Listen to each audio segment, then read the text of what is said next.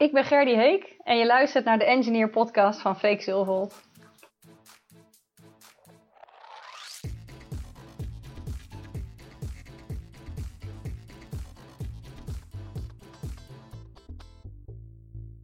Ja, welkom bij de vierde aflevering van de Engineer Podcast. Vandaag ben ik in gesprek met Gerdy Heek. Wie is zij en waarom deze podcast met haar? Ik heb haar een jaar geleden ontmoet op een training en ik ben ook naar twee van haar eigen trainingen geweest. Gerdy hielp tot voor kort mensen om agile te werken met de Scrum-methode. In deze podcast legt zij uit wat dat is en hoe het je kan helpen met jouw projecten. Maar pas geleden heeft ze het roer omgegooid en doet nu iets heel anders dat nog steeds veel op het werk van een ingenieur lijkt. Het gaat er eigenlijk om hoe je ingenieur van je eigen leven wordt.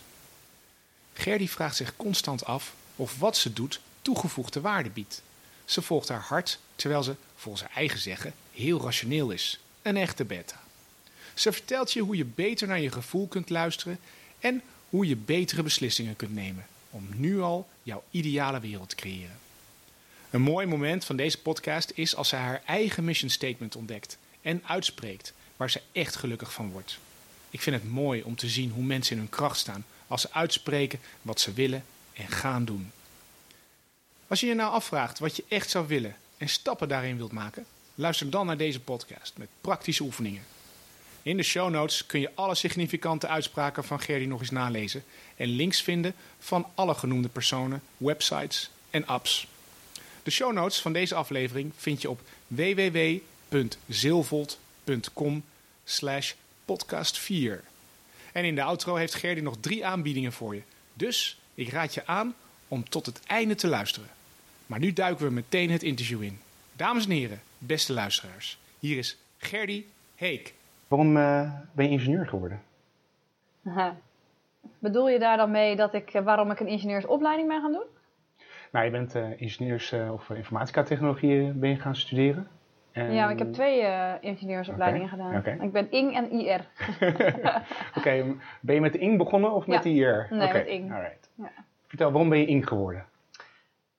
Nou, dat, ik ben er eigenlijk een soort van ingerold. Want ik, ik had een traineeship gedaan en daar, uh, daar uh, kreeg ik een aantal punten voor. En dat was uh, een traineeship voor records management. Dat, dat, is ja, eigenlijk hoe je met archieven omgaat. En mm -hmm. dat ging toen heel erg naar digitaal archiveren. En nou, kreeg je te maken met metadatering en dat soort ongeheim. En ehm, ik vond het eigenlijk net niet leuk genoeg. en ehm, ik, ik, was gestopt met mijn vorige studie en, toen, en ik kwam er toen achter dat ik heel makkelijk uh, een opleiding kon halen, uh, dat ik mijn informatica-opleiding, dat ik dan vrijstelling kreeg voor ongeveer anderhalf jaar van de punten. Welke studie, waar ben je gestopt? Met theologie. Theologie? Ah, okay. Ja, ja, ja. Dat is heel anders. Ja, terwijl ik ben een echte beta. Dus, dus, dus in die zin was theologie past ook veel minder bij mij. Mm -hmm. Aan de andere kant is het wel weer, ik ben ook een echte trainer, dus in die zin was, zat ik daar al wel die ja. kant op natuurlijk. Ja. Maar, uh, maar, wat wilde je met theologie gaan doen? Wilde je dan echt, ik wilde zendeling worden. Wil je zendeling worden? Ja. Oh. ja. Maar ja, het is, voor mij is het allerbelangrijkste dat ik altijd een onwijze urge heb gehad om, uh, om waarde toe te voegen in de, in de wereld. En mm -hmm. eigenlijk kwam ik erachter dat ik dat met theologie helemaal niet kon. Mm -hmm. Dus, dus daarom ben ik ermee gestopt. Wat, je kan je voorstellen dat dat best een heftige beslissing is. Ja. Want het is een, een studie als je dat doet, derde. Mm -hmm. Uh, je kunt je voorstellen dat als je zo'n opleiding doet, er heel veel verwacht wordt van je door de omgeving. En dat als je daarmee stopt, ja, dan, uh, ben je, dan raak je gewoon mensen kwijt. Mm -hmm. en, uh, dat gaat je, gaat je dingen kosten. Oké. Okay. Ja. En dat heeft het ook wel gedaan. Ja, oké. Okay. Maar het is wel een goede beslissing geweest. Ik heb er nooit geen seconde spijt van gehad. Dus, nou ja. Ja, en informatica, het is, wel, het is wel weer grappig, want ergens is het wel een twee totaal andere opleidingen, maar het is allebei een mannenwereld. en uh, theologie was het, uh, was het ook. Nou, dat, uh, ja. Ik kom uit een, in ieder geval een traditie waar geen vrouwen op, op, op de kansel staan, zeg maar. Mm. dus dat was al bijzonder. Ja, en in informatica was het ook zo. Toen ik echt, echt IT inrolde, toen was ik ook een van de weinigen. Maar ik, ik, ben er dus niet echt begonnen omdat ik een onwijze drive had of zo. Maar het, Mm. wel omdat ik, ik kwam erachter, ik, de, ik had, want mijn traineeship is begonnen met een programmeursopleiding. En ik vind programmeren, programmeren is eigenlijk niet heel erg mijn ding. Maar vertel Gerdy, hoe komt een, een theoloog bij een traineeship waar die moet eh, gaan eh, programmeren? Hoe, hoe is dat gegaan dan? Kijken waar je goed in bent. Oh. En dat is analyseren en puzzelen. En eh, ja, weet je, het was ook. Iemand anders ging dat doen. Toen dacht ik, oh leuk, laat ik eens kijken. Je, kon je moest wat tests doen om te kijken of je werd toegelaten. Nou, Daar Mm. word ik altijd heel eager van. Oké. ik denk, oh, testen kan ik. Mhm. en kijken hoe ver ik kom. Dus, eh, en eh, en ik bleek dus daar ook echt heel, heel goed in te zijn. En ehm, nou, dus toen kreeg ik een traineeship aangeboden. Alleen dat was in 2002. En toen donderde de markt in elkaar. Mhm. Ik was net klaar met mijn opleiding. En eh, toen was er eigenlijk geen, eh, geen werk. Mhm. Dus, eh, en ehm, op zich ook wel fijn hoor. Want ik, vond het, ik vind het puzzelen en het analyseren en de dingen in elkaar zetten, zo vond ik heel gaaf. Mhm. Maar programmeren is natuurlijk heel. Je moet a- heel, heel gestructureerd zijn en heel secuur. En dat zijn niet mijn twee grootste kernkwaliteiten. Maar toch heb je die geleerd. En, Ja, ja. maar dit En is niet mijn. eh, dus daar ben ik niet mee verder gegaan. Dus Oké. Toen ik eenmaal die. Ik ben, tij- tijdens de opleiding ben ik geswitcht naar, eh, van baan. Ik zat er bij een consultancybureautje wat veel eh, archiefwerk deed. Mhm. En toen ben ik geswitcht naar Logica CMG. En eh, toen ben ik iets geworden dat heet ACM Consultant, Enterprise Content Management. Nou, dan ga je echt aan de slag met, met projecten op het gebied van, van digitaal werken. Mhm. En eh, informatie eigenlijk toegankelijk maken voor mensen. Ga je ontwerpen schrijven. En eh, ja, dat was de hele Prins 2 Reutemeteuten kwam daar eh, van Mhm. pas. Dus ik heb daar echt het vak geleerd van hoe je projecten moet doen. En tweeënhalf jaar lang. En toen... Maar daar leerde je dus ook gestructureerd werken. Dat moest wel, volgens die protocollen. ja, ja, maar het is wel gestructureerd op, op, op, op, een, op een hoger niveau. Het, op een iets abstracter niveau. Mhm. Eh, het is niet gestructureerd werken. Je moet puntje 1, moet puntje 2 en dan puntje 3 en puntje 4. Mhm. Dit- je kunt het best wel iets meer door elkaar gooien, zeg maar. Op het moment dat je dan maar gewoon wel een keer een gestructureerd geheel eh, van maakt voordat je het aan de klant geeft. Wat overigens nog steeds voor mij een uitdaging was hoor, in die tijd. Oké. Structuur is gewoon echt... eh, ik, I thrive on chaos, zeg ik altijd. Hoe is dat nu? Nog steeds. Nog steeds? Ja, ja het is, eh, en het is, maar ik heb de, het is meer dat ik hem geleerd heb om er, ehm, om, eh, eh, om, die, om, om het als kracht in te zetten. En op het moment dat, ehm, eh, dat ik iets tegenkom dat heel gestructureerd moet zijn, dan eh, ofwel ik dwing mezelf om het wel aan te houden. En dat is echt het opbouwen van routine. Mhm. Dus het is gewoon oefenen. En, eh, en op het moment dat ik bijvoorbeeld cijfertjes, zeg maar, is echt mijn nachtmerrie. Daar ben ik, ik ben er eigenlijk wel een beetje bang voor. Mhm. En, eh, maar dan, eh, dat, dat, besteed ik gewoon uit. Oké, je besteedt het gewoon Ja. uit. Oké. Want anders, eh, ja, je moet doen waar je goed in bent. Maar kan je een voorbeeld geven? Waar, zo, je zegt dat je you thrive on chaos. Kan je Ja. daar een voorbeeld van geven? Hoe je dat dan toch oppakt? Nou, wat ik heel lekker vind, is onverwachte situaties. Mhm. En, en dingen die ineens veranderen. Of iemand met wie je samenwerkt, die ineens echt een, een of andere geniale brainwave heeft van, oh, dat moet nu. En dan krijg ik, eh, ben ik al heel blij dat hij de dag van tevoren een mailtje stuurt. We gaan morgen een video opnemen, zoek iemand die dat kan. En zorg ervoor dat dat eh, donderdag in de blog eh, meegestuurd kan worden. Ik denk, oké, ja, daar ga ik ervan aan. Mhm. Ja, ja. Vind ik lekker. Ja, ja. Want je doet nu iets heel anders dan waar je voor bent opgeleid. Ik- Daar kunnen we later nog even over op terugkomen. Maar dat is ook niet helemaal waar. Want, want, Ah. het is ook, want er zitten gewoon heel veel dingen in die ik gewoon nog steeds kan gebruiken. Oké. Dus, Voel je je nog een ingenieur? Nee, maar ik heb, ik heb me volgens mij nooit echt ingenieur gevoeld. Want toen ik jou als Hoe voelt dat? Ja, nou ja, toen ik jou eh, ontmoette een paar maanden geleden, zei je, ja, ik heb twee ingenieurstudies gedaan. Ja. Dus ja, Nee, dat klopt. Hm. Maar ja, ja wat is, hoe, hoe voelt een ingenieur? Weet je, ehm, wat is een ingenieur voor jou? Ja, precies. Daarom. Eh, voor mij is het, het ingenieur, is, is dat, dat is een titel. En ehm, ehm, wat, wat, wat voor mij wel een ingenieur is, is... weet je, het zijn mensen die bezig zijn met iets te bouwen. Met iets te maken. En, eh, eh, en dat ben ik wel aan het doen. En, en eigenlijk, uiteindelijk maakt het geen reet uit wat je bouwt. En ingenieur wordt heel erg gezegd, dat is natuurlijk heel technisch. Maar uiteindelijk ben je ook ingenieur als je... Ik, wat mij betreft is een docent is ook een ingenieur. Want je bent dan je bent, je bent mensen aan het vormen en je bent mensen aan het helpen om het zelf vorm te gaan geven, zeg maar. Dus, dus de ingenieur is voor mij zoveel breder dan alleen maar een techneut of, eh, of een. eh, ja, of eh, hoe moet je zeggen? Iemand die de hele dag achter zijn computer dingen aan het ontwerpen is of aan het maken. Of een ja. ik vind echt dat je, het, dat je het vak tekort doet op het moment dat je het op die manier bekijkt. Oké. En terwijl Gerdy dit zegt, heeft ze echt een ontzettend grote glimlach op haar gezicht en haar ogen begint te stralen. Ja. Echt een hele mooie definitie van een ingenieur. Iedereen kan een ingenieur zijn dus. Ja, absoluut. Ja.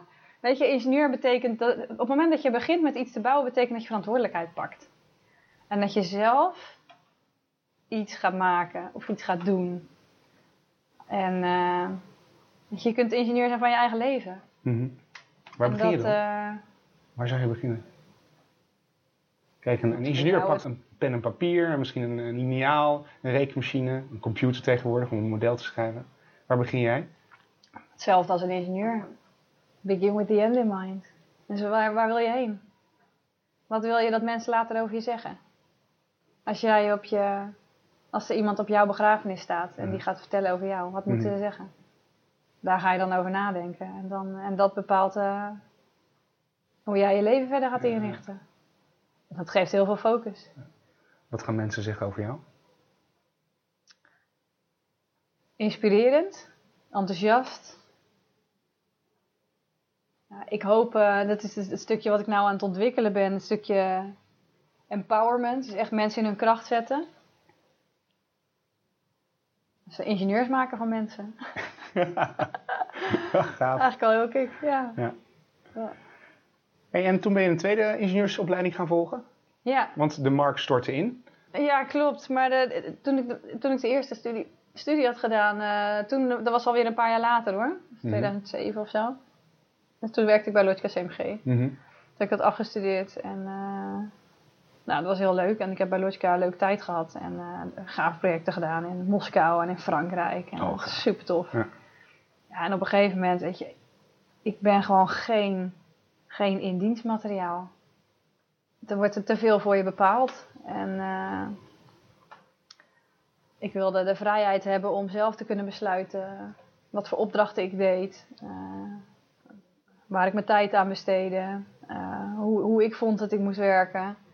Dus toen ben ik voor mezelf begonnen. En eh, maar ik heb eigenlijk pas twee jaar, drie jaar geleden pas mijn ja, information studies heet het, Mhm. informatiewetenschappen, heb ik gestudeerd. Dus business information systems heet het. Ja, dat. Eigenlijk de reden waarom ik dat ben gaan doen is omdat ik dacht van, nou, ik wil nou toch ook wel een keer mijn universitaire papiertje halen. Mhm. Ehm, aan de andere kant vond ik dat ook weer niet zo. Ik, ik had behoefte om te groeien. En ik vond dat ik. ehm, dat is het nadeel als je voor jezelf werkt. Dat het heel moeilijk is om. om een manier te vinden om, eh, om, eh, om beter te worden. Omdat je als freelancer wordt je gevraagd voor de dingen waar je al goed in bent. En het is moeilijker om gevraagd te worden voor iets waar je nog goed in moet worden. Of Hmm. waar je in wil ontwik- ontwikkelen. Tenminste, ik wist zelf eigenlijk niet zo goed hoe ik dat voor elkaar moest krijgen. Mhm. Nu zou ik dat wel kunnen. Maar toen eh, wist ik het niet goed. Dus ik dacht, nou weet je wat, ga- ik, wil, ik wil verder ontwikkelen, ik wil meer leren. Mhm. Dus laat ik maar zo'n studie gaan doen. En dat was hartstikke leuk. Ik heb heel veel geleerd. Hoe, weet, hoe doe je dat dan nu? Je wist het vroeger niet, hoe je dat zou moeten oppakken. Dingen Ja. die je niet wist. Hoe doe je, hoe doe je dat nu? Nou, ik, ik wist al hoe ik dingen op moest pakken, maar ik zou niet weten hoe ik... Ik wist toen niet hoe ik dat moest verkopen.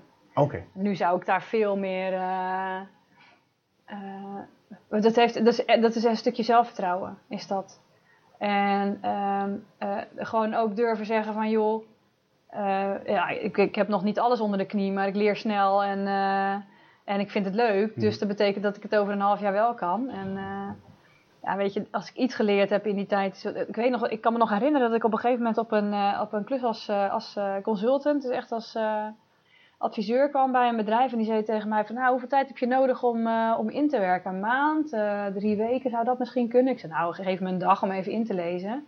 En dan kan ik aan de slag. Mhm. En, en, en eh, die mensen die waren helemaal verbaasd. Die hadden echt zoiets van, wow, hoe kan dat? En maar uiteindelijk, weet je, als je weet wat je wil bereiken en, ehm, eh, eh, en je weet wat je, dan is het een kwestie van uitzoeken waar de, de mensen zijn die je nodig hebt. En zorg dat je resources eh, beschikbaar hebt en je kunt, eh, en je kunt van start. En, ehm, en ik, ik denk dat dat wel echt een ingenieursdingetje misschien wel is. Ook dat je dat pakt en, eh, en meteen er is altijd wel iets waar je, waar, waar, je aan, waar je mee kan beginnen en waar je wat aan kan bouwen. En eh, ja, het is, eh, dit, dit is, dit is wel ook wat heel erg bij mij past. Het is, eh, ik, ik heb me op een gegeven moment gespecialiseerd in Agile en Scrum. Mhm. Eh, het is echt eh, een bepaalde manier van, eh, van, van projecten doen. Ja, waarschijnlijk als de ingenieurs luisteren over het algemeen zullen ze wel een beetje weten Kan je wat het het toch is. uitleggen voor luisteraars die niet weten wat Agile en Scrum is? Ja, tuurlijk. Agile is eigenlijk een bepaalde manier van werken die ervoor zorgt dat je heel snel waarde toevoegt. En het maakt eigenlijk niet zoveel uit of je dat in projecten doet of gewoon in je dagelijkse werk. En wat je doet is als eerste hele scherpe focus neerzetten. Eh, vervolgens kijken naar hoe je zo snel mogelijk waarde kan toevoegen. En Mhm. zorg ervoor dat je dat in een bepaald ritme doet. Dat je continu waarde toevoegt op basis van sprints noemen we dat. Dus dat je elke 1 tot 4 weken lever je gewoon iets op wat gewoon af is. Mhm. Eh, heel cruciaal daarin is het teamwerk. En wat je vroeger zag is dat er veel... Weet je, jij werkte voor, een, eh, jij werkte voor jouw klant als leverancier. Je- Ook als afdeling werk je, als je bijvoorbeeld werkt voor de andere mensen binnen je bedrijf. Ben je, heb je nog steeds een soort klant-leverancierrelatie. En, en dat is, heeft heel erg een over de schutting gooien mentaliteit. Van, ik geef dit aan jou, jij gaat het oplossen en ik krijg het terug. En ehm, tegenwoordig is de wereld veranderd zo snel dat je dit eigenlijk niet meer zo kan doen. Omdat tegen de tijd dat je het over de schutting gegooid hebt, is eigenlijk de situatie Al- alweer al veranderd. En de behoeften zijn ook veranderd. Precies. Ja. En, en eh, om, om dat goed op te vatten, moet je heel dicht tegen elkaar aanwerken. Dus dat betekent dat je echt moet gaan teamen met, eh, tussen klant en leverancier. En die samenwerking op moet zoeken. Nou, dat is, ja, dat is ook, dat, dat levert zoveel toegevoegde waarde op. En dat, dat, dat, daar gaat zoveel. Dus, dus dat is ook. En ik, ik, ja, ik voelde me daar helemaal in thuis ook. Weet je wel? Dat is echt. ehm, het, het, het samenwerken met mensen, met de ruimte voor chaos. Je hebt natuurlijk veel meer ruimte voor chaos nu. Ik hoef niet gestructureerd meer te zijn. Dat is natuurlijk heel fijn. Dus, het, maar is- dat het heeft, wordt wat meer gestructureerde chaos. ja, je, je pakt een stukje chaos, daar maak je iets van en dan ga je naar het volgende stukje chaos. Ja. Klopt, maar eh, juist omdat je het heel klein maakt, wordt het heel handelbaar. Mhm. En dat is het gave ervan, want je, be- je bepaalt gewoon op dat moment wat biedt het meeste, wat, waar, waar, ga ik nu, waar kan ik het meeste toegevoegde waarde op bieden of wat kan ik het snelst opleveren, want dan lever je ook het meeste Mhm. toegevoegde waarde op. En dat pak je op en dat ga je maken. Mhm. Maar dat betekent dus dat je gewoon met binnen vier weken heb jij al iets opgeleverd voor je klant. Nou ja, en alleen dat al is zo. Dat, dat, dat, daar ga je, door op die manier te werken, ga je heel erg snel momentum creëren. Mhm. En dat is gewoon echt, eh, ja, dat is wat je nodig hebt om te versnellen en, eh, en echt meters te gaan maken. En Mhm. echt ergens te komen wat iemand ook wil hebben. Want ja, weet je, met name in IT was het gewoon, is het zo lang geweest dat je, je kreeg een opdracht. Dan kreeg je 527 regels Excel met allemaal eisen en wensen. Mhm. als, eh, in, in IT echt programmeren gebeuren, zeg maar. En de leverancier die vulde dan overal ja op in. Alle leveranciers vulden overal ja op in. Mhm. Want ze willen alles eh, hebben. Ja, maar je- weet je wat het is? Omdat je het op voorhand bepaalt, ben je op voorhand ben je bezig om, ehm, om alles ehm, eh, af te dekken.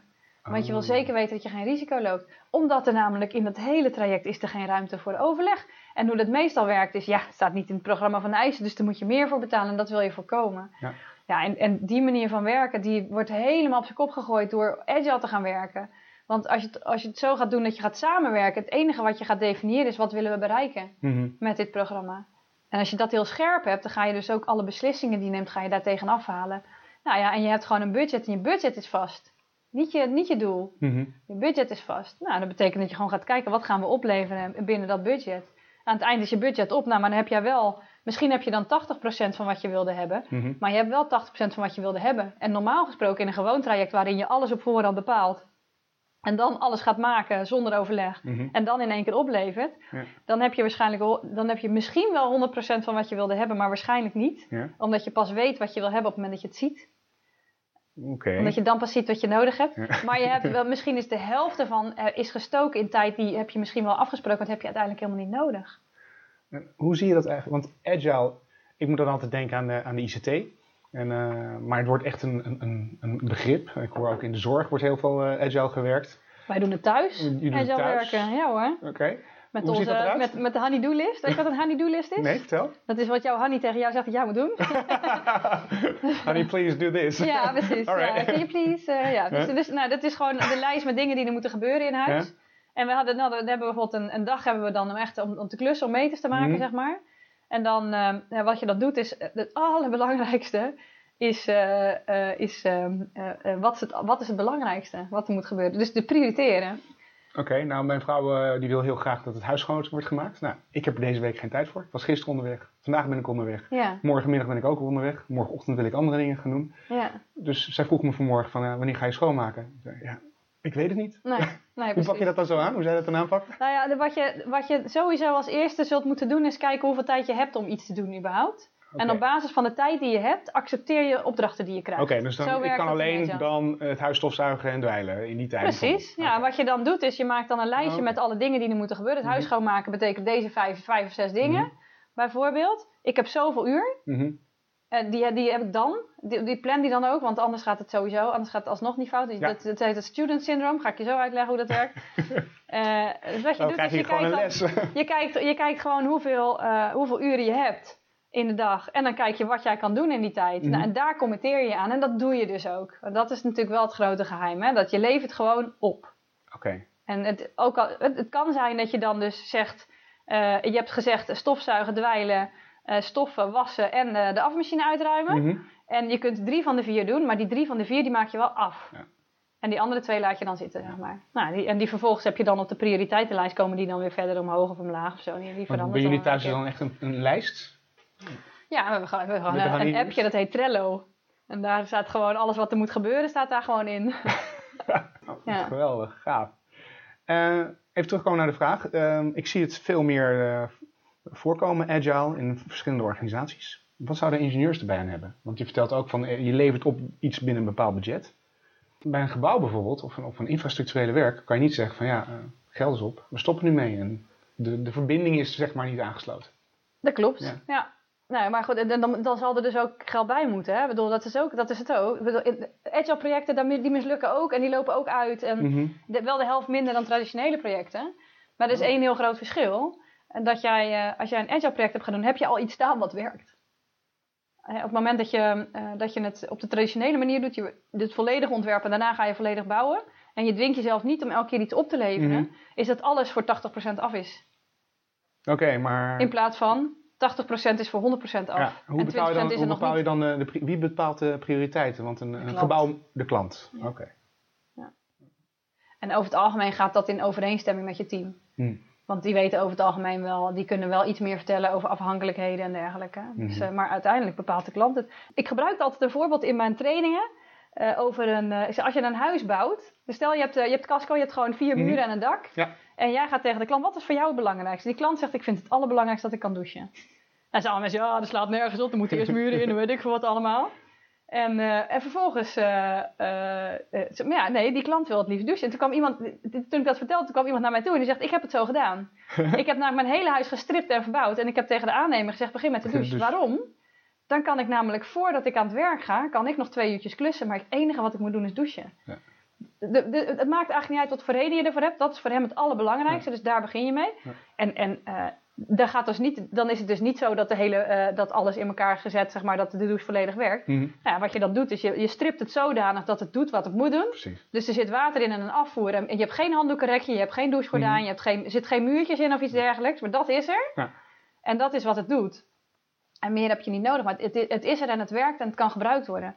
En eh, op die manier werken betekent dat je zo onwijs snel toegevoegde waarde kan leveren. En, en ja, dat is, dat, dat is, het is een valkuil van ingenieurs om direct te zien. Ja, maar als ik, als ik naar IT kijk bijvoorbeeld van als we deze functie willen hebben, dan moet eerst de hele database structuur en hier zitten allemaal afhankelijkheden in. Nee, wat je gaat doen is je gaat ervoor zorgen dat jij één record vast kan leggen, desnoods in een test. Je maar, de, voor mij maak je maar gewoon een simpel XML regeltje aan Mhm. waarin je het kwijt kan. En zodat je mensen kunnen zien wat het doet. Want dat betekent dat jij iets kan laten zien en iets kan opleveren aan je klant. En dat betekent inderdaad dat je er niet compleet met de, enorm met alles, hoe- toeters en bellen aan dat je ermee kan werken. Maar je kunt iets laten zien en mensen krijgen daardoor een idee en een gevoel wat ze ermee kunnen. En ze kunnen ermee spelen. En dat gaat eh, eh, één, eh, jou heel snel feedback opleveren of je op de goede weg zit. Mhm. En dat wil je het liefst zo snel mogelijk in het begin. En terwijl nu, zoals we het nu doen, krijg je helemaal aan het eind krijg je de feedback. Precies. Nou, één, eh, probeer het nog maar eens te veranderen. Maar twee, probeer maar eens te achterhalen waar je iets fout hebt gedaan als er iets fout gaat. Dat is hartstikke moeilijk. En het tweede, dus dat vind ik misschien nog wel belangrijker, is dat je heel snel draagvlak creëert. Omdat je snel dingen oplevert. Ja, en eh, je, Omdat mensen zien dat je wat doet. je maakt ook verwachtingen heel snel waar. Want het zijn maar hele kleine verwachtingetjes die je doet. Geweldig. En je levert op wat je hebt afgesproken. Nou, ook al lever je misschien niet alles op, je spreekt zes dingen af, je levert er vijf op. Mhm. Ja, weet je, dat is toch, toch al een heel groot verschil met... Ik spreek aan het begin van het jaar 187 dingen op en ik lever er 187 op, maar er zijn er een paar verschillend. En eigenlijk is daar de helft van, heb ik eigenlijk helemaal niet nodig. Hmm. Dat is het verschil. Ja. Waar je ook nog eens een jaar op moet wachten. Ja. Waarbij de omstandigheden ver- veranderd zijn. En, eh, ja, sorry als ik een beetje op mijn... Nee, nou, ik, ik, ik merk Het wel- Nou, je spreekt over eh, wat jij belangrijk vindt in het leven, dat is waarde toevoegen. ja. En dit is natuurlijk een geweldig instrument om waarde toe te voegen. ja, daar heb je inderdaad gelijk in. Ja. Hey, en Scrum, wat is dat? Scrum is eigenlijk alleen... eh, agile is de, dus is, de, is de mindset. Dat is de, wat erachter zit en waarom Mhm. je dingen doet. En, hè, dus die, eigenlijk die punten die ik net aangaf. En Scrum is in Nederland in ieder geval by far de meest geaccepteerde manier. En de, de meest gestandardiseerde manier. Oké. Dat is echt een methode die heel strak is en die eh, alles is afgekaderd. Mhm. En elke meeting duurt zo lang en eh, op, die, op dat moment. En dit is de ruimte die je hebt en dit mag je doen. En dat is gewoon een set regels die het gewoon heel makkelijk maakt om het heel Mhm. snel te implementeren. Oké, dat is de methode eigenlijk. Ja. Hey, en wat moet een ingenieursbureau, wat zou een eerste stap zijn voor een ingenieursbureau om agile te gaan werken? Ja. Ja, naar een Agile Bootcamp die ik niet meer geef. Dat is wel een beetje jammer eigenlijk. Nou, Oké, eh, Ja. eh, los daarvan, wat, wat kunnen zij doen zelf al, zonder dan Nou, er externe is- hulp in te, Ja. in te, in te Nou, halen? de- de- ik vind het dus een heel erg leuk boekje. Dat heet De Kracht van Scrum Mhm. van, eh, van Rini van Solingen. Ik zal het in de show notes zetten. Dat is, dat is een leuk boekje om te, dat, dat is een leuk boekje om te lezen. Ja, weet je wat ik heb gedaan? Is ik ben gewoon gaan kijken bij hoe anderen het doen. Hm. En ja, ik, ik denk wel dat het handig is om iets met eh externe te doen. Want het is gewoon fijn als iemand je, Mhm. je, eh, je er een beetje doorheen kan leiden door het proces. En zeker als je zegt van nou, we vragen iemand om, eh, om gewoon bij ons kantoor eens iets te vertellen. Mhm. Waardoor je echt ehm, eh, gewoon ook met je eigen situatie aan de slag kan. En gewoon heel praktisch kan kijken wat betekent dat nou concreet. Ja. Want ik denk dat, dat, dat want, want agile is in de theorie is super simpel. Maar de praktijk is echt heel lastig. Hoe komt dat? Is het Ja, omdat je je moet houden met- aan een structuur, er is een bepaalde discipline voor nodig? Eh, Nou, wat, het- is, wat is er lastig aan? Het is een compleet andere mindset. Je moet echt, je, je moet alle routines die je hebt opgebouwd in de afgelopen jaren, moet je allemaal afleren. Oké. En dat, en dat kost gewoon heel veel tijd. Mhm.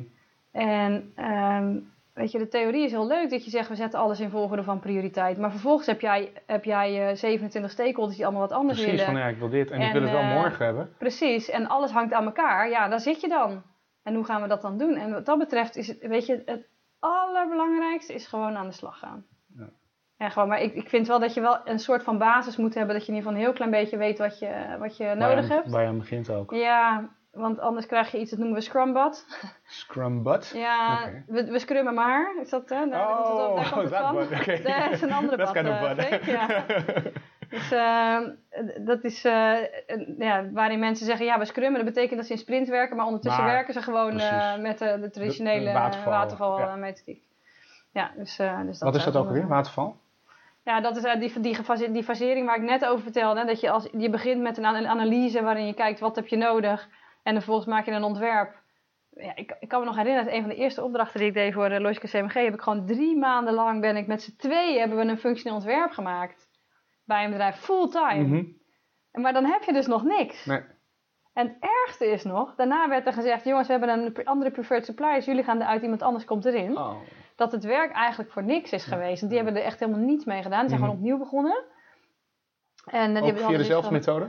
Ja, volgens dezelfde methode, ja. En wat er ook staat, was ook gewoon echt totaal mislukt. er zit gewoon tonnen in Mhm. en het levert geen reet op. Gewoon. Je hebt er helemaal niks aan. Hoe ga jij om met dat, eh, zulke tegenslagen? De realisatie dat je een paar maanden voor niks hebt gewerkt? Nou, dat, dat was voor mij een van de momenten dat ik dacht, dit, dit, is, eh, dit ga ik gewoon niet meer doen. Ik wil niet, mijn, dit vind ik echt tijdverspilling. Dus maar de, ik, ik was toen nog wel. ehm, ja, weet je, ik was heel veel aan het leren nog. En, en dat zie je achteraf pas. Denk, hoe heftig is dat eigenlijk geweest dat ik daar heb gezeten? Maar gewoon, natuurlijk op zo'n moment vervelend. Maar dan Mhm. heb je dat eigenlijk niet zo in de gaten. Maar later zag ik eigenlijk pas, denk jeetje, wat is dat? eh, wat heb ik daar mijn tijd verspild? Ja, en, en dat weiger ik nu gewoon nog te doen. Dus op het moment dat ik ergens tijd verspil, dan stop ik ermee en dan ga ik wat anders doen. Hoe weet je dat? Dat jij tijd verspilt? Als ik me ga vervelen. Als je gaat vervelen? Ja, dat is mijn eh, trigger. Oké, Ja. laten we dit gesprek dan eh, doorhouden. Ja, ik verveel me niet hoor. Dus, Gelukkig. eh, nee. Want even terug naar je, je studie. Je wilde graag een, eh, je papiertje halen, je universitair papiertje. Nou, ik wilde vooral leren, groeien. Leren? Ja, business Information systems. Systems. Ja, ja, information studies het. Wat is je bij die studie het meeste bijgebleven? Wat is... Ja, een- Wat, ja, wat mij het meeste... Er waren twee vakken die ik echt fantastisch vond. Nou, drie vakken. Er was eentje en dat ging heel erg over... Dat is eigenlijk een economievak. En dat ging over... ehm, eh, vooral over waar mensen door gedreven worden.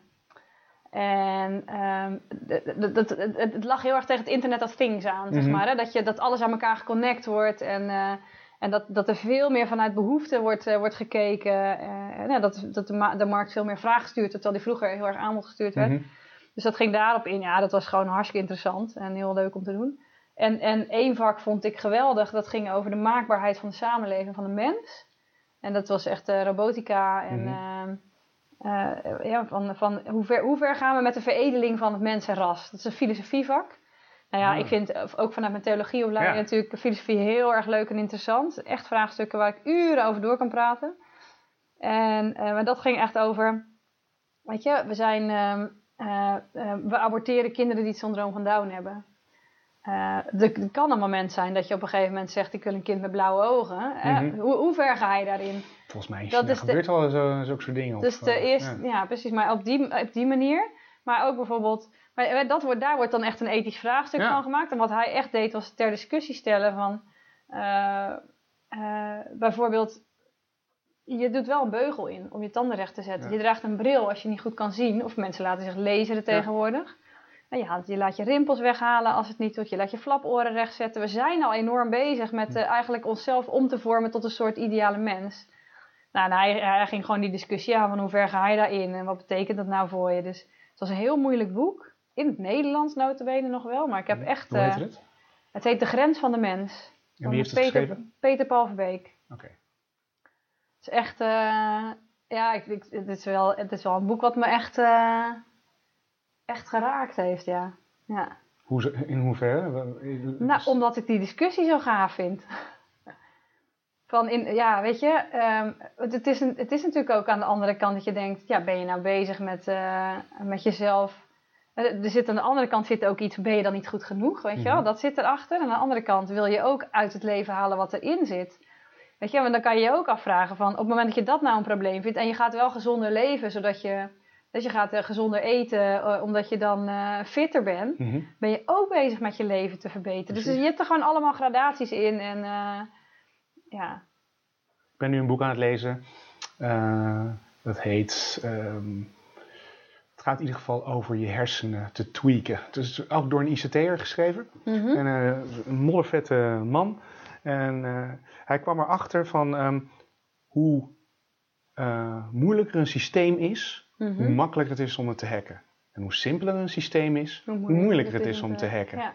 En eh, hij kwam erachter dus dat je brein een ontzettend moeilijk eh, systeem was. En hij ontdekte, door ook met men- te mensen te, te interviewen, doktoren, eh, hersenchirurgen, voedingsdeskundigen, dat er een mogelijkheid was om je gedachten, of tenminste je brein, beter te laten functioneren door de juiste dingen te eten, eh, door de juiste mindset te hebben, Ja. eh, door sommige dingen ook niet te eten, om zo beter eh, te kunnen functioneren. En volgens mij is ieder mens uniek en kom je erachter wat, Wat wat wel past. werkt en wat Ja. niet bij jou werkt. Nou, de- het boek komt zo meteen in de show notes of ik zal het... ik, ik- anyway, Ja. we, hadden het, we hadden het over ehm, dus dat je ja, de maakbaarheid ja. van de samenleving.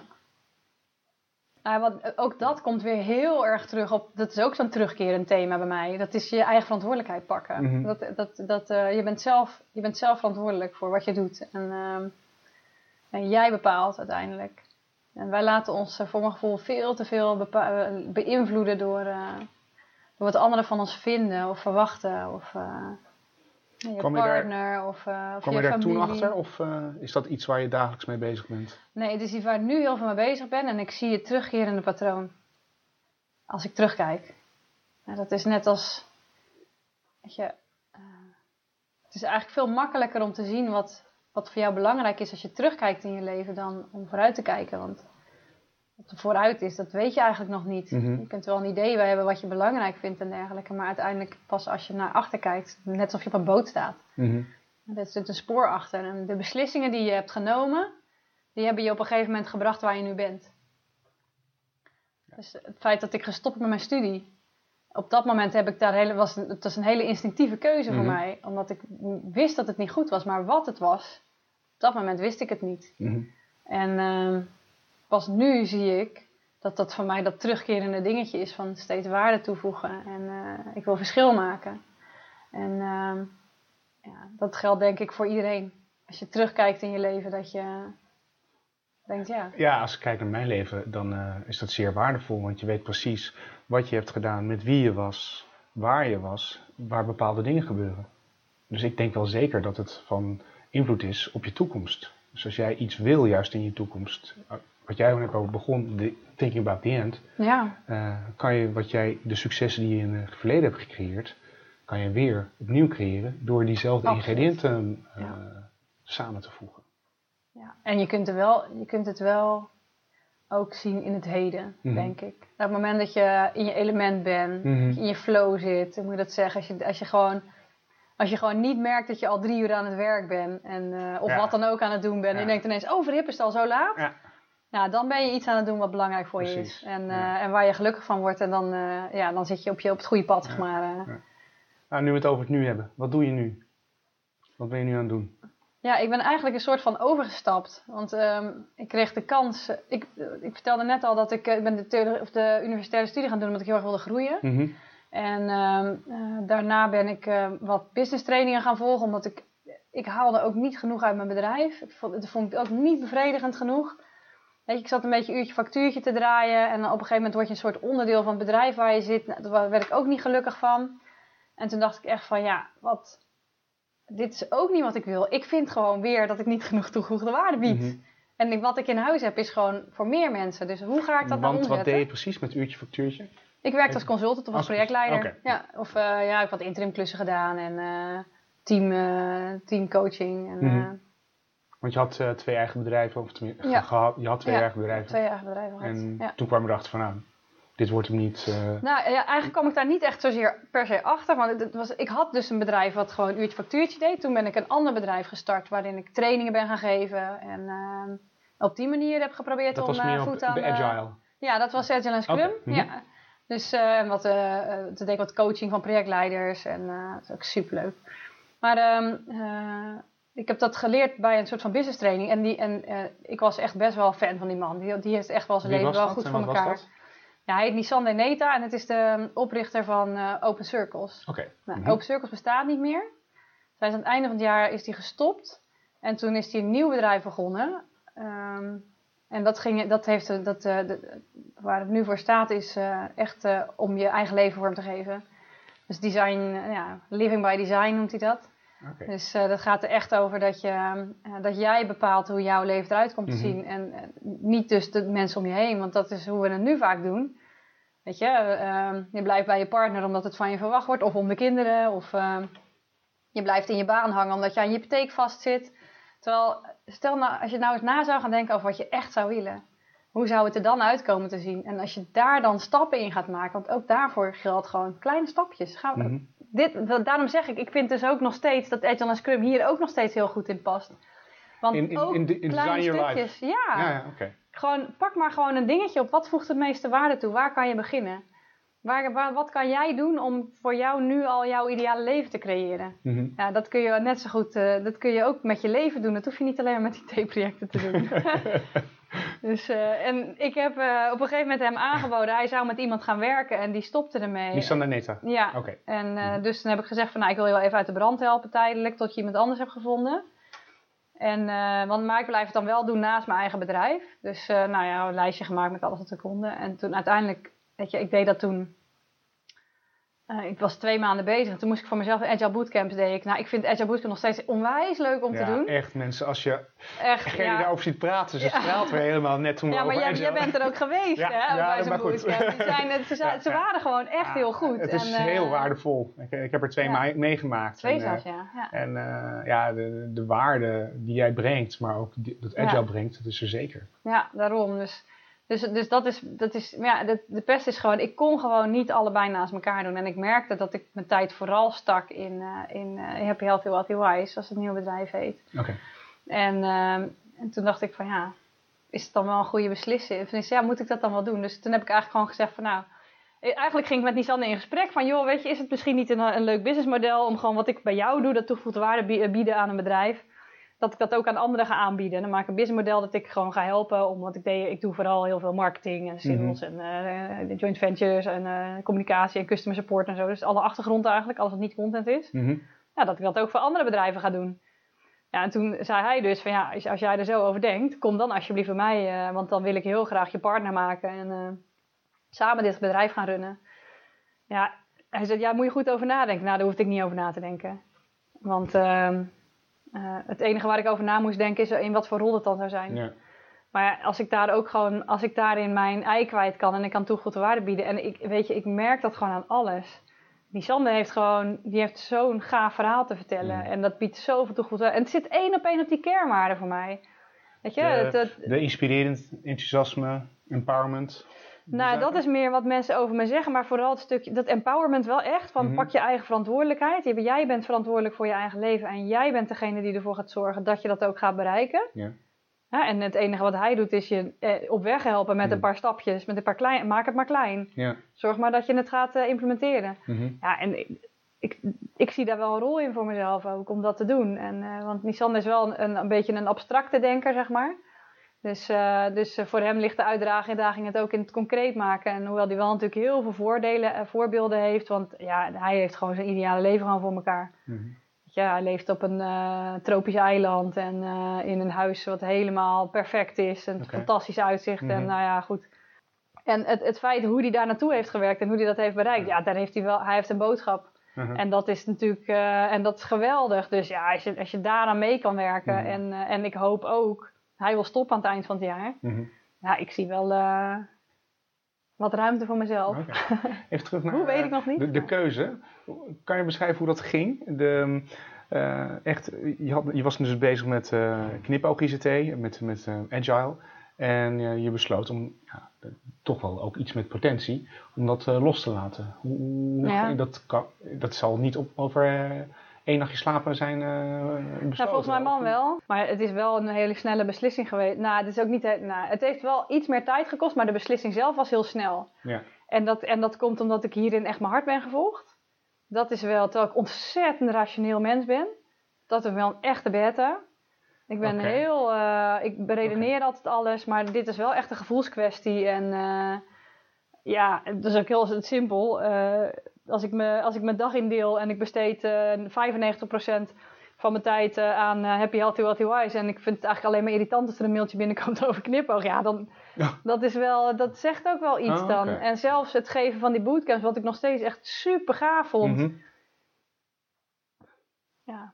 Het grappige was toen ik het losliet, dat er dan een bepaalde lichtheid in komt of zo. Omdat er geen druk meer op ligt, er hoefde niks meer. En eh, ja, daardoor werd de laatste bootcamp was echt helemaal eh, fantastisch.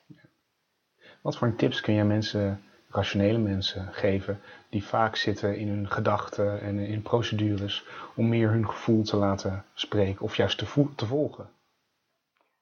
Nou, de, de tip die ik zou geven is, eh, is, ehm, eh, is als eerste is accepteer dat gevoel ook een onderdeel van je is. Mhm. En eh, dat je gevoel meestal wel goed zit. Dat dat ook wel, dat dat als je als iets niet goed voelt, eh, dat daar een reden voor is.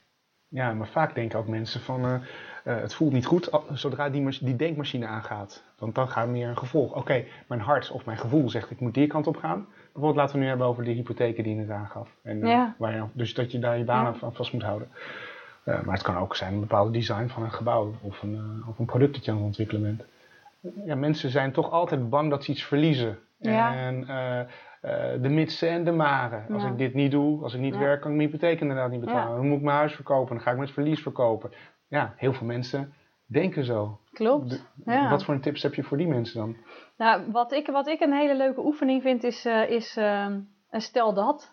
De oefening Mhm. stel dat. En dat is. ehm, weet je, wat, we, wat we vaak doen, is dan, dan hebben we zo'n gevoel van dit zit niet goed of zo, en dat we het dan wegredeneren. Maar eh, da- daarom zei ik, begin met gewoon eens te accepteren dat het gevoel er is. En, en, en ehm, hou hem even vast en ga eens nadenken. Stel nou dat het waar is. En je dan gewoon eens voorstellen wat het is. En, ehm, en kijken wat dat met je doet. Dat is één. En het tweede is dan... Ik vind het al heel eng, want we hebben kwam ja, meteen dat al een is gedachte in. Ik, ik, ik heb ook een gedachte en stel nou dat. Nou, echt, eh, echt de kippenvel komt nu over me heen. Dus eh, ik, vind het, ik vind het heel terrifying. En dan? Ja, dat klopt. nou ja, wat, het leuke wat ik ervan vind is, eh, is eh, dan ehm, eh, dat op het moment dat je denkt van, oh, dat is eigenlijk dat je er wel iets bij voelt, dat je er wel warm van wordt, zeg Mhm. maar, dat het wel dat je er wel een beeld bij hebt en dat je het wel, dat je wel denkt van, god, het zou wel tof zijn inderdaad. Als, ik bedoel, het kan natuurlijk niet, maar stel dat het zou kunnen, zou het wel heel cool zijn. Is wat je dan vervolgens gaat doen, is kijken, is nadenken over hoe je, hoe je dat dan wel zou kunnen bereiken. Want die stap, die nemen we nooit. Stel nou... ja, ja, ik ben helemaal, ik, ben helemaal stil. Een, ik zal een voorbeeld geven. Ja. Ik verdien nu geen geld op dit moment. Te weinig om eh, genoeg eh, bij te dragen aan... eh aan eh, voorheen een uurtje factuurtje, dat ze Hm. geld klotst tegen de planken. Oké, dat is hè, een uitdaging. Voor nu, hebben we, komt er nu komt er dus even niks binnen. En dat is een uitdaging. Mijn man die verdient wel geld. Erg goed. En daar kunnen we alles van betalen. Nou, op het moment dat hij met zijn baan stopt, dan hebben we een probleem. Nou, het leuke is, op het moment dat je nu denkt van, nou stel nou dat. Dat ik wel stop met mijn baan, wat dan? Mhm. Nou, dan ga je gewoon heel anders nadenken. Nou, dat betekent dus dat we ons huis moeten verkopen. Nou, hoe erg is dat? Ja, nou, het zou jammer zijn, maar... Nou, en vervolgens ga je er dan over nadenken van... eh, nou, we zouden het misschien ook kunnen verhuren. En dan van wat de huur oplevert, daar kunnen we best van leven eigenlijk. Eh, Dan moeten we alleen niet in een... eh, Dan moet je goedkoper gaan wonen. Dus Mhm. dan moet je niet in de Randstad blijven wonen. Nee. Dus dan moet je of, of ergens in de middle of nowhere ergens gaan wonen in, eh, in Nederland. Of naar het buitenland. Ja. Nou ja, het buitenland is iets wat in ieder geval voor mij al heel lang op een eh, hoog op mijn prioriteitenlijstje staat. En Waar wil je naartoe? ja, het is een beetje twijfelachtig. Wel in ieder geval Zuid, Zuid-Europa. Mhm. En dat is, nou ja goed, ja, we hadden eigenlijk altijd Italië. Maar we zijn nu één keer in Tenerife geweest, vinden we ook heel leuk. Ja. Ja. Is wel klein, maar er zit in ieder geval zit een hele goede school. Dus dat is, eh, Mhm. dat is in ieder geval één, eh, één ding eh, wat voor ons heel erg meespeelt. Mhm.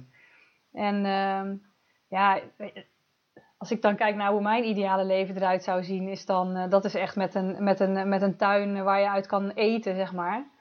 En ehm, eh, Een tuin waar je uit kan eten. Ja. ja. ja, waar je gewoon, eh, waar gewoon eh, komkommers beetje- kan eh, plukken als je dus zin hebt in sla. En Mhm. eh, ja, pompoensoep. eh, nee, we, hebben, we hebben een heel klein groentetuintje hadden we dan thuis. We Eigenlijk te weinig tijd ingestoken. Nou ja, en dan, eh, ja, ik zou het heel tof vinden om er een wijngaard bij te hebben Mhm. met druiven en zo. Maar ja, dan moet er wel iemand bij die Ja, dat gaat onderhouden ja. voor mij. En dan hoeft het, dat hoeft helemaal geen groot huis te zijn. Mhm. Klein huisje is prima. Ja. En dan, eh, Oké, dus... een bed and breakfast zou ik heel cool vinden. Maar Dus- ja, ik ga het niet runnen.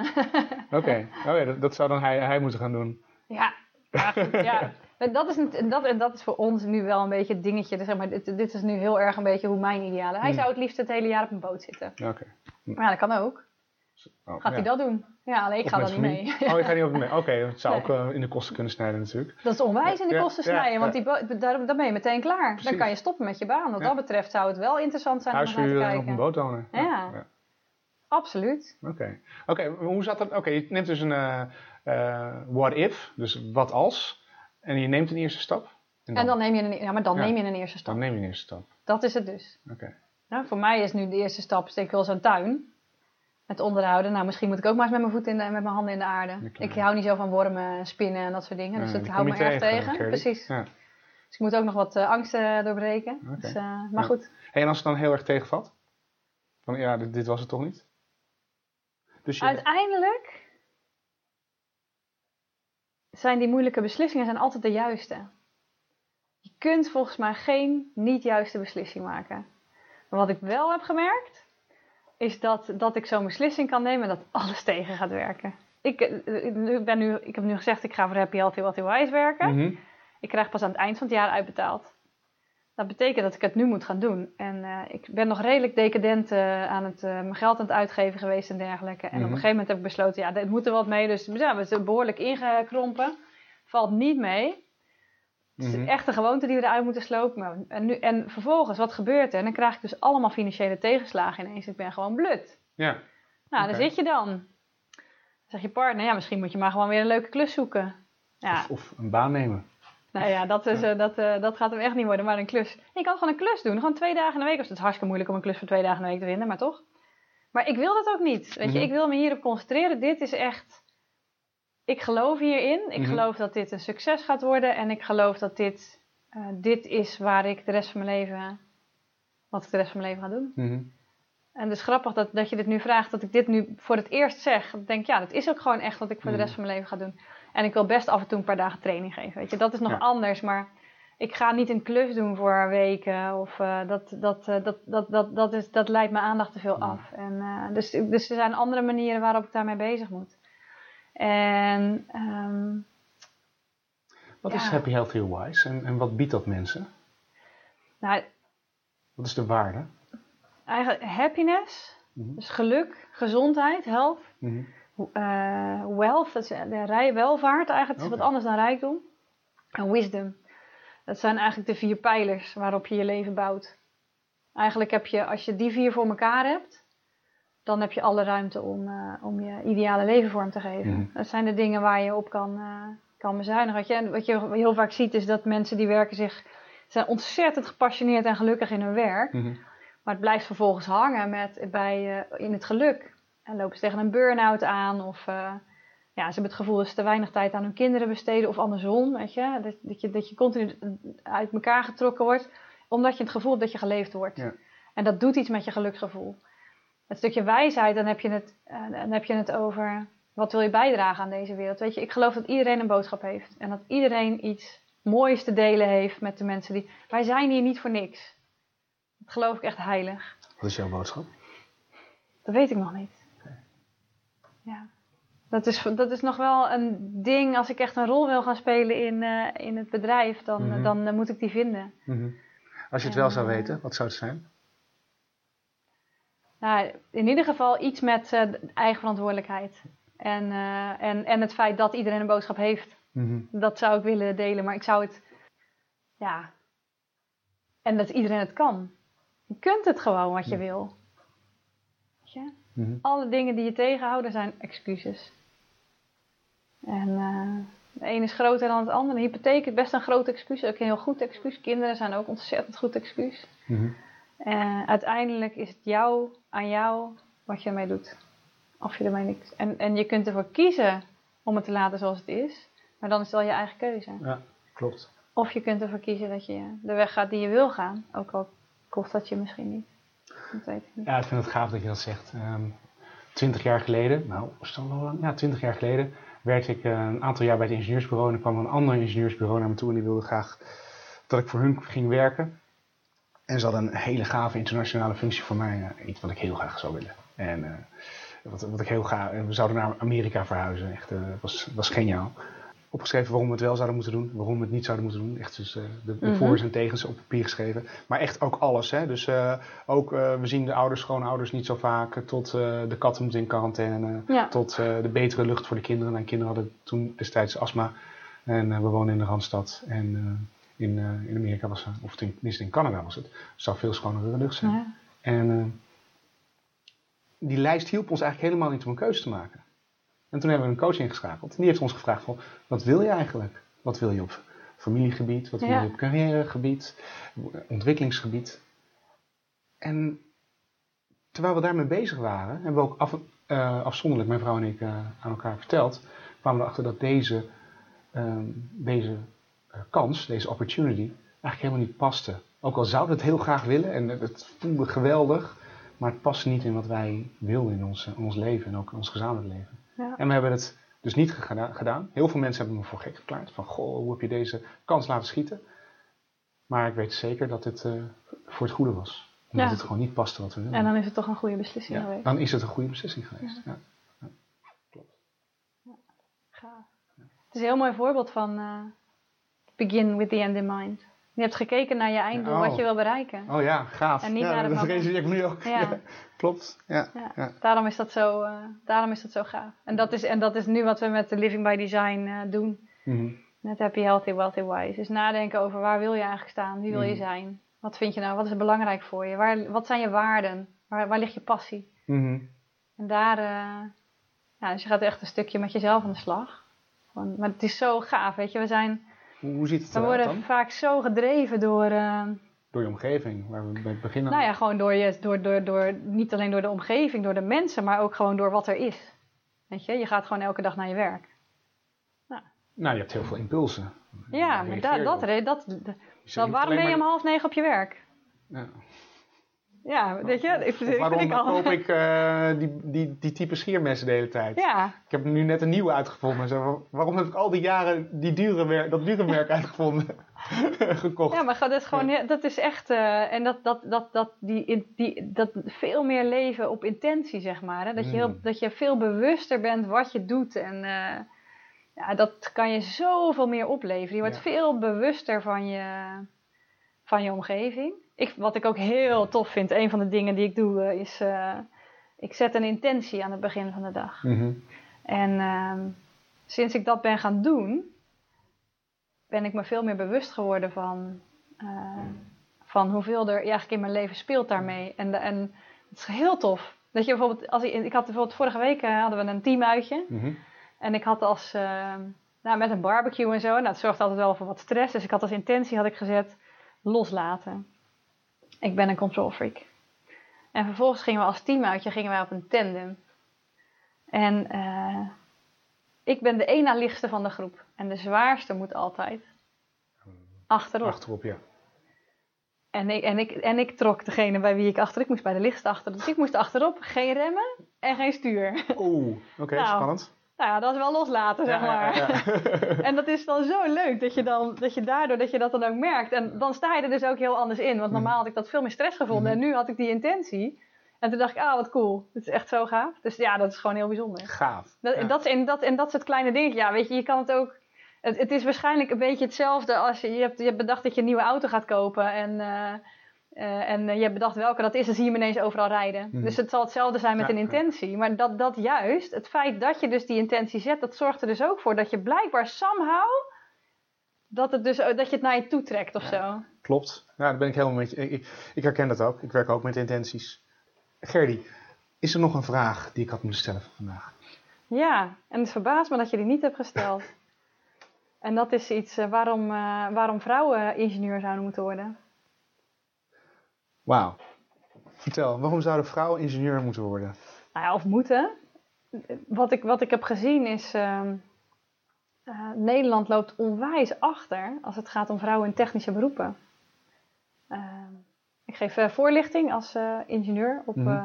op basisscholen en op middelbare scholen. Groep 8 en dan middelbare scholen voordat ze kinderen profiel moeten Ja. kiezen. Mhm. En er zijn maar zo weinig meisjes die een technisch profiel kiezen. Er is echt een soort, eh, er hangt echt nog een soort eh, Oh. zwarte wolk boven Mhm. natuurkunde en scheikunde en wiskunde. En dan eh, doen we wel eens een testje en dan vragen we, wie van, wie van jullie, van de meisjes, vindt zichzelf, heeft een voldoende voor wiskunde? Nou, dan steekt 80% steekt zijn hand op. En wie van de jongens vindt zichzelf goed in wiskunde? Nou, dan steekt ook 80% zijn hand op heeft er voldoende voor wiskunde. En dan vervolgens vragen we aan de jongens: hoeveel van jullie vindt zichzelf goed in wiskunde? Nou, dan steekt meer dan de helft zijn hand op. En dan vraag je dat aan de meisjes: wie van, wie van jullie vindt zichzelf goed in wiskunde? En dan stelt echt maar 20% zijn hand op als het niet minder is. Terwijl ze dus dezelfde cijfers halen, Mhm. hebben ze het gevoel dat ze er niet goed in zijn. Dus er zit ergens nog een of ander stigma of eh, ik weet het niet. Mhm. Het, zit, het zit tussen je oren, absoluut. Maar Ja. het is, het, voor mijn gevoel is het ook iets wat gewoon blijkbaar in ons schoolsysteem gewoon mee wordt genomen. Wat zou er moeten veranderen? Nou, ik, ik vind het dus heel gaaf dat we dit, ehm, eh, op, dat dit dus op de basisschool, of op basis- en de middelbare school, dat we er al iets mee doen. De, de manier waarop ben ik nog niet helemaal gelukkig mee. Maar eh, wat ik gewoon echt heel gaaf zou vinden, is dat er veel meer wordt gekeken naar bepaalde kwaliteiten. Of nee, niet, niet zozeer kwaliteiten, maar dat, je, dat, je ook, eh, dat het veel meer onderdeel wordt van het dagelijks leven. Mhm. Ja, dingen als, eh, als eh, bouwen bijvoorbeeld. Weet je, je krijgt wel handarbeid op school. Ja. Maar waarom krijg je geen constructiedingen? Waarom zit programmeren niet in een standaard Ja. lesprogramma? Ik ben programmeerles gaan geven nu bij groep 6, 7, Oh, 8 op de basisschool van mijn zoon. Mhm. En ik bedoel, ik kan echt helemaal niet heel goed programmeren of zo, hè, je weet het. Maar het, ze vinden die manier van denken, Mhm. dat, dat, ehm, die logica, zeg maar, die, logi die computerlogica, zeg maar. Ja, dat is natuurlijk... En als je daar al een beetje de lol ermee in kan krijgen. Op de een of andere manier zijn we zijn we ergens halverwege denken mensen dat het allemaal heel moeilijk is en heel eng. En, terwijl, ik weet het ook hè. Ik vond natuurkunde is het allerleukste vak. En ik, had, ik, had, ik ben afgestudeerd met een 5,3. Dus ik had niet eens een hele hoog voldoende. Mhm. Maar ik denk dat het deels ook, dat, dat had ook te maken met hoe ik op dat moment in mijn vel zat. En ik had echt een hele slechte klik met die docent. Oké. Mhm. Ik weet nog wel dat ik af en toe eens aan een andere docent vroeg of die me wat uit wilde leggen. En toen, als hij het uitlegde, had ik altijd hele hoge cijfers. Echt 8 plus, zeg maar. Dus geen, eh, geen zesjes, maar gewoon echt goede voldoendes. En met name elektrotechniek was ik echt goed in. En ik ben toen wezen kijken op de TU in Delft en op de TH in Rijswijk. En toen hoorde ik dat er maar twee meisjes zaten in, eh, in die hele klas elektrotechniek daar. En ik heb het laten gaan omdat ik dacht, ja, kan, ik kan dat niet. Vanwege... Omdat lage- ik een meisje ben. ja. Als ik een jongen was geweest, had ik het misschien wel gedaan. Ik weet het niet, hè, want Mhm. je weet niet hoe dat is. Maar Mhm. ja, en terwijl ik denk, juist het ingenieursvak is zo. eh, er zijn genoeg vrouwen die heel analytisch zijn, maar vrouwen zijn gewoon andere wezens dan mannen. Ik weet niet of jullie dat doorhebben, maar dat is echt zo. Daar zit verschil in. En, en ik denk juist dat je, als je daar wat meer evenwicht in krijgt en, en, en elkaar wat beter in kan, kan aanvullen, en dat je, omdat je gewoon op een andere manier gaat kijken en op een andere manier met dingen bezig bent, dat dat, dat, dat het vak ook gewoon echt veel beter zou maken. Dus ehm, ja, en, en ik geniet er gewoon van. Ik vind het heerlijk. Geef mij alsjeblieft een puzzel om op te lossen. En ja, weet je, ik bedoel, ik kan ook. eh, ik bedoel, wij waren met drie meiden eerst. Dus de Meccano en dat soort dingen kwam pas bij de jongens die veel jonger zijn dan Mhm. ik. Dus ik heb er nooit mee gespeeld. Maar ik vond het fantastisch. En ik ben heel blij dat ik nu twee zoons heb. Maar ik weet zeker dat er heel veel meer meiden zijn die dit, eh, die dit tof vinden. Dus laat ik het zo zeggen. Als je een dochter hebt, neem er mee. Geef er, laat er zien wat je passie voor het vak. En alsjeblieft laat je niet weerhouden door het feit dat ze een meisje is. Want zij kan dat waarschijnlijk gewoon net zo goed als jij en waarschijnlijk nog beter. Dat, dat is echt eh, my message to the world. Ja, we hebben hem gevonden hoor. Dankjewel Gerdy. Dankjewel voor dit eh, mooie gesprek. Ja, dankjewel voor het afluisteren van de vierde Engineer Podcast. Wacht, hoor ik de oplettende luisteraar zeggen. Je wordt vergeten om uit te leggen wat een student syndroom is. Klopt. Ik heb het voor jullie uitgezocht en een student syndroom verwijst naar geplande uitstel. Bijvoorbeeld wanneer een student op het allerlaatste moment voor de deadline begint met een opdracht. En hierdoor zijn er geen veiligheidsmarges meer en schiet de student in de stress. De term wordt gebruikt om deze vorm van uitstel in het algemeen te beschrijven. En geldt niet alleen voor studenten, maar ook op het gebied van software engineering. Zoals ik in de intro had beloofd, heeft Gerdy drie aanbiedingen voor je. De eerste aanbieding is voor bedrijven die graag willen weten hoe ze hun manier van werken kunnen verbeteren door agile te werken met behulp van Scrum. En soms is het handig dat iemand je daardoor heen kan leiden. Gerdy vertelt je op jouw kantoor wat je nodig hebt als basis om op deze manier te werken en sneller op te leveren. Het tweede aanbod van Gerdy is ook geweldig. Zoals jullie gehoord hebben is Gerdy zeer bevlogen over het thema hoe je je leven vorm kunt geven.